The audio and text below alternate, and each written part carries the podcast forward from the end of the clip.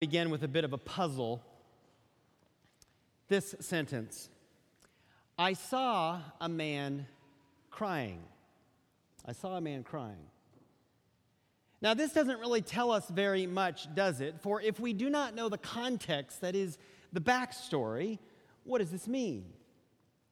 Perhaps the man has been cutting onions in the kitchen. Well, just normal tears that come from such things. Or perhaps uh, he's just heard an uproariously wonderful joke. Different tears, yeah?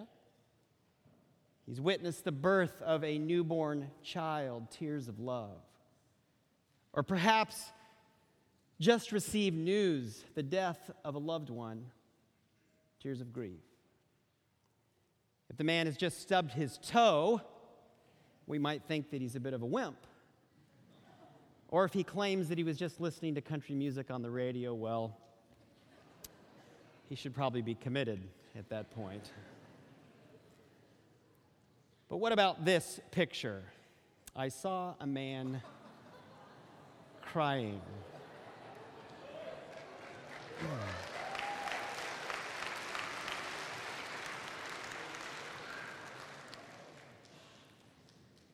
I saw a man crying. We don't learn very much, do we, from this sentence, for we need the backstory, the context to understand what's really going on. And the same is true, I believe, in our lives our tears, our laughter, our hopes and dreams, our struggles, this existence that we are living right now. What does it all mean? Well, without the backstory, without the broader context, how do we know? And this has been the project of this school year, our sermon series entitled The Story. Coming to grips with the context, that we understand, those of us who take Jesus seriously, what is this world about? What's our history? How do we understand who we are now because of this greater narrative? To our guests this morning, let me catch you up briefly.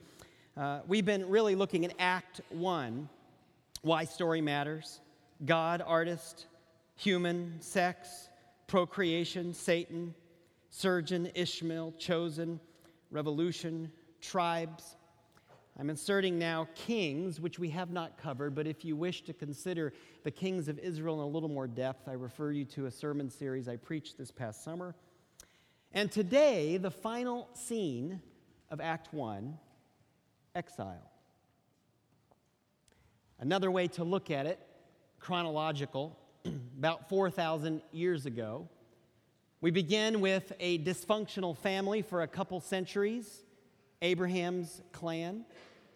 We then turn to 430 years of brutal slavery for that family, 450 years of violent judges, 450 years of corrupt kings, ill advised by God. And now, the exile, 600 years of terrible monsters.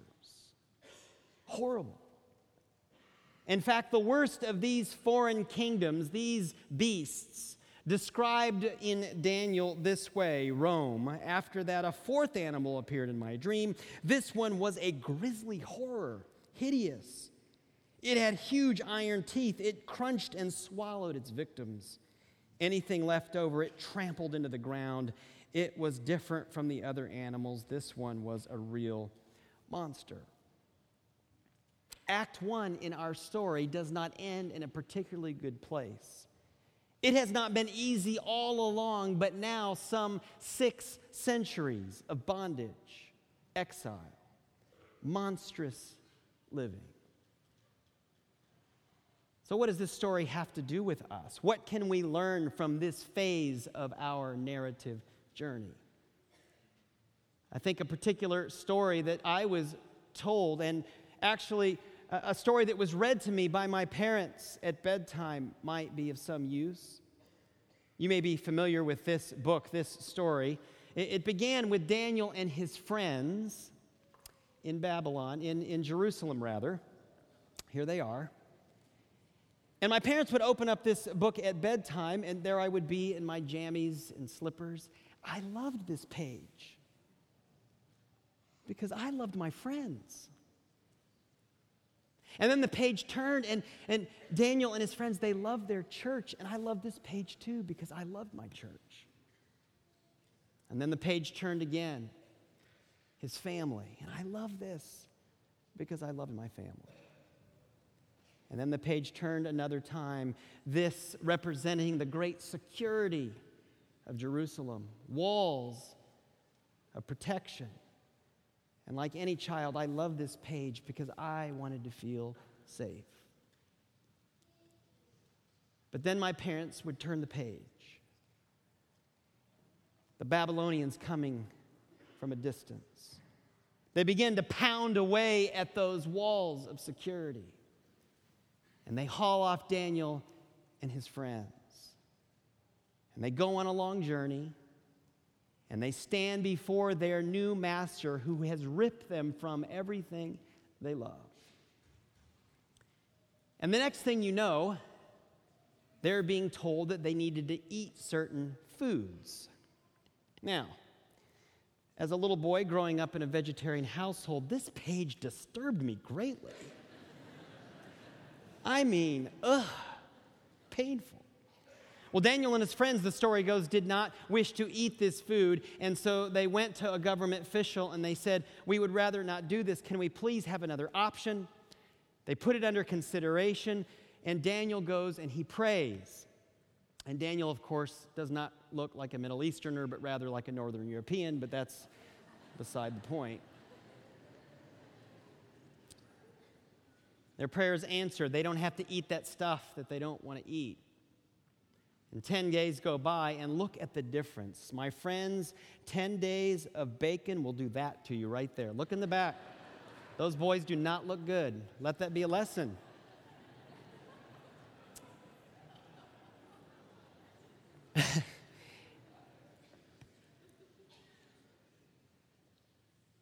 and they stand up before that king. And I just knew as I was there in my jammies and my slippers, that king was going to tell them, okay, you get to go home. You get to go back to your friends, back to the church you love, to your family, back to the world of security that you crave. But that's not where the story goes is it? And perhaps many of us here today, we feel estranged from our friends. And their support is not what we would wish it to be. Others of us feel perhaps abandoned by the church. We are disappointed, we are hurt. And others, our family life has not been all we had hoped for and we're wounded. But all of us, to one degree or another, the walls of security that we crave in this world, in our lives, have crumbled. And we feel vulnerable. We feel as if we are in a kind of exile, living in a sometimes monstrous world. What do we do? the next few moments, I'd like to think about three activities, three commitments made by Daniel and his friends as they negotiated these painful realities and how that might help us as well. First, Daniel and his friends prayed. They actively communicated with their heavenly Father. You see, just because they were in exile did not mean that they could no longer communicate. When my brothers and I were being naughty, there were three boys in the family, and my parents would send us each to our own room. We went to exile. But what my mom and dad didn't know is we had perfected the ability to communicate through the air conditioning vents. Bondage does not stop communication. And this is what Daniel and his friends discovered. They fought for this privilege. Daniel was even willing to die for it. the ability to communicate through prayer, even in exile with God. It was important. Now, to bring up the subject of prayer in this day and age, I think is wrought with some difficulty. First, I think because we have said certain things, Christians have, about prayer. We have developed certain theologies about prayer and what it's supposed to do that I think has, has discouraged us about the whole enterprise.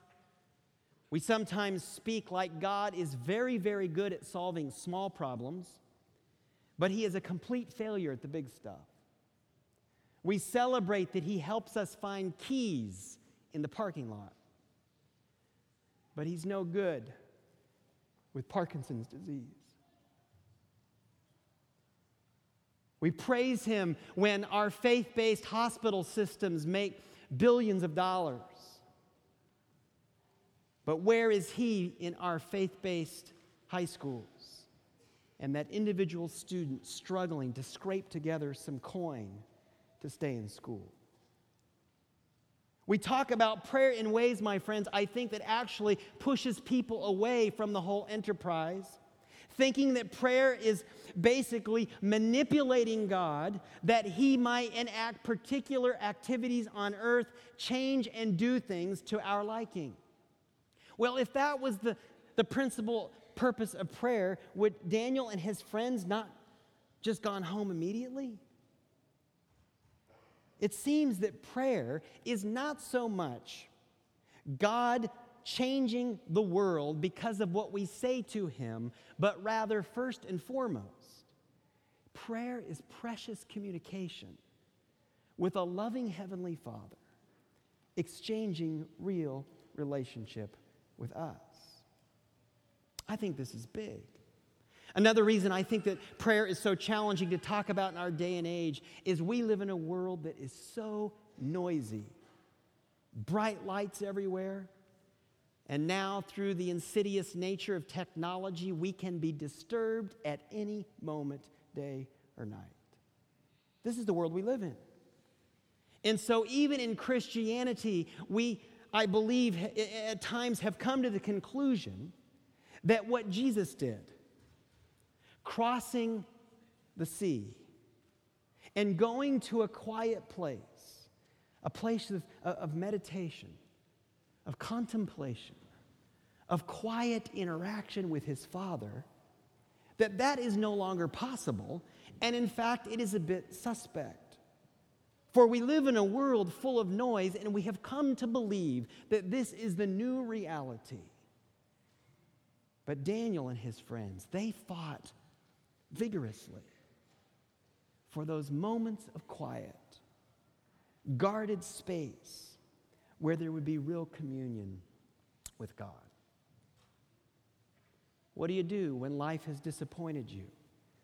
Friends and church and family and security. First, maintain a rich, prayerful communion with God. Second, this prayer time seemed to motivate Daniel and his friends to action. They stood up to Nebuchadnezzar and the other kings. They got involved in their community, if you will. They were engaging in seeking to make a difference in their world. Perhaps they were inspired by the words of the prophet Jeremiah, writing at the time to Daniel and his friends and the other captives in Babylon. Notice, God says to them also, Seek the peace and prosperity of the city to which I have carried you into exile. Pray to the Lord for it, because if it prospers, you too will prosper. Apparently, participating in the act of prayer caused them to be filled up with a desire to make a difference in their world. A few years ago, the pastor Bill Hybels wrote a book um, a book all about holy agitation, a book about righteous indignation. And the basic premise of the book was that God puts in your heart and mind something that just really irritates us, something that we find unacceptable, a justice that we must participate in, a grace that we must give, an ugliness in this world that we must turn to beauty. And you think about the life of Jesus. Luke chapter 4, he says, I have come to free captives, to give sight to people who were blind. Jesus woke up in the morning motivated. He wanted to change his world. He had a righteous indignation that things could be better. We read in Matthew 25, he says, Feed the hungry, clothe the naked, visit those in prison, make a difference in the world. Jesus woke up in the morning dissatisfied with the status quo. I resonate particularly with John chapter 2, where Jesus is in the temple, the church of his day. And he walks in and he sees that they are not speaking about his Father in heaven in right ways. They are locking people out of participation with their Heavenly Father. They're saying things about God that are not true. They are making a big deal out of things that God cares little about. And they are making a little deal about things that God cares much about. And if you remember the story, Jesus turns tables upside down. He pulls out a whip. Zeal fills his spirit, and he says, My church, my house should be a very different place. I was reminded of this a couple weeks ago. Friends that I went to school with who no longer care about God, who have negative feelings about Christianity, and who are particularly hostile to a denomination we once shared. And I look at their lives, and yes, they have made choices. But I think of their experience with the temple, their experiences with the church. A church that has talked about God in inappropriate ways, that has made a big deal out of things that are a small deal and a small deal out of a thing out of things that are a big deal who at times did not stand up for racial injustice or the absolute equality of both men and women a church who has not reflected God's character well and I interact with those friends and I've got to tell you I want to turn some tables upside down and grab a whip and say, the church can be better. Certainly, we can do better than this. Righteous indignation. I think that Daniel and his friends first both survived and thrived in difficult circumstances because they maintained that sweet, prayerful relationship with God. But out of that prayer life came a reason to get out of bed in the morning, to make a difference, to right an injustice. This is big. Finally, when I read about their story, it seems that these are filled up with hope. With hope. They believe that a better day is coming. I want to think for a minute about this point by referring, yes, just once again, to the events of this past Sunday. It was about in the middle of the fourth quarter of a particular football game. And I was intrigued by what was on the television, but I have to tell you, I was more intrigued because I was watching all of the social media communication that was going on on my iPhone watching what people of this community, no, that's not specific enough. People of this congregation were saying. Um, it was, in fact, precisely at 2:53 p.m. that John and Missy Claridge posted this picture on Facebook.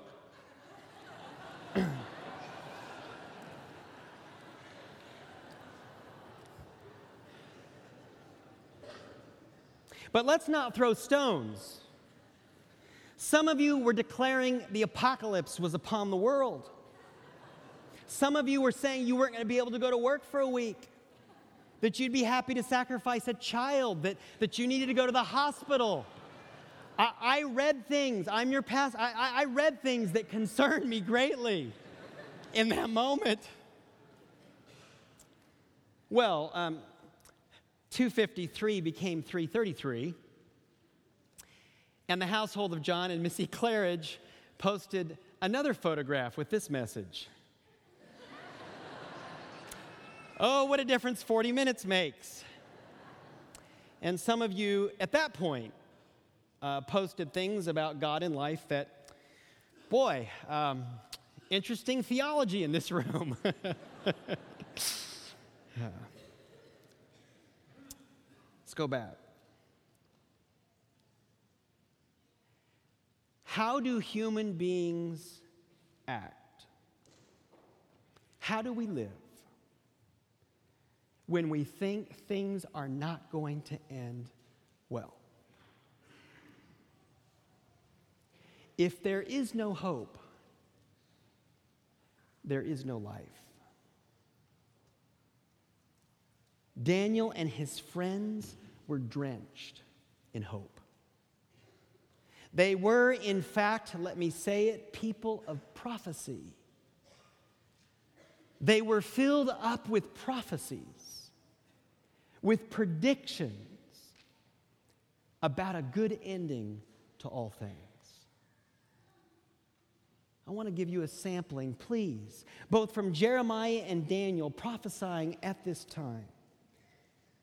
Jeremiah uh, writes this message to the captives from God For I know the plans I have for you, Daniel, your friends. I know the plans I have for you, declares the Lord plans to prosper you, not to harm you, plans to give you a hope and a future, that you will call on me and come and pray to me, and I will listen to you.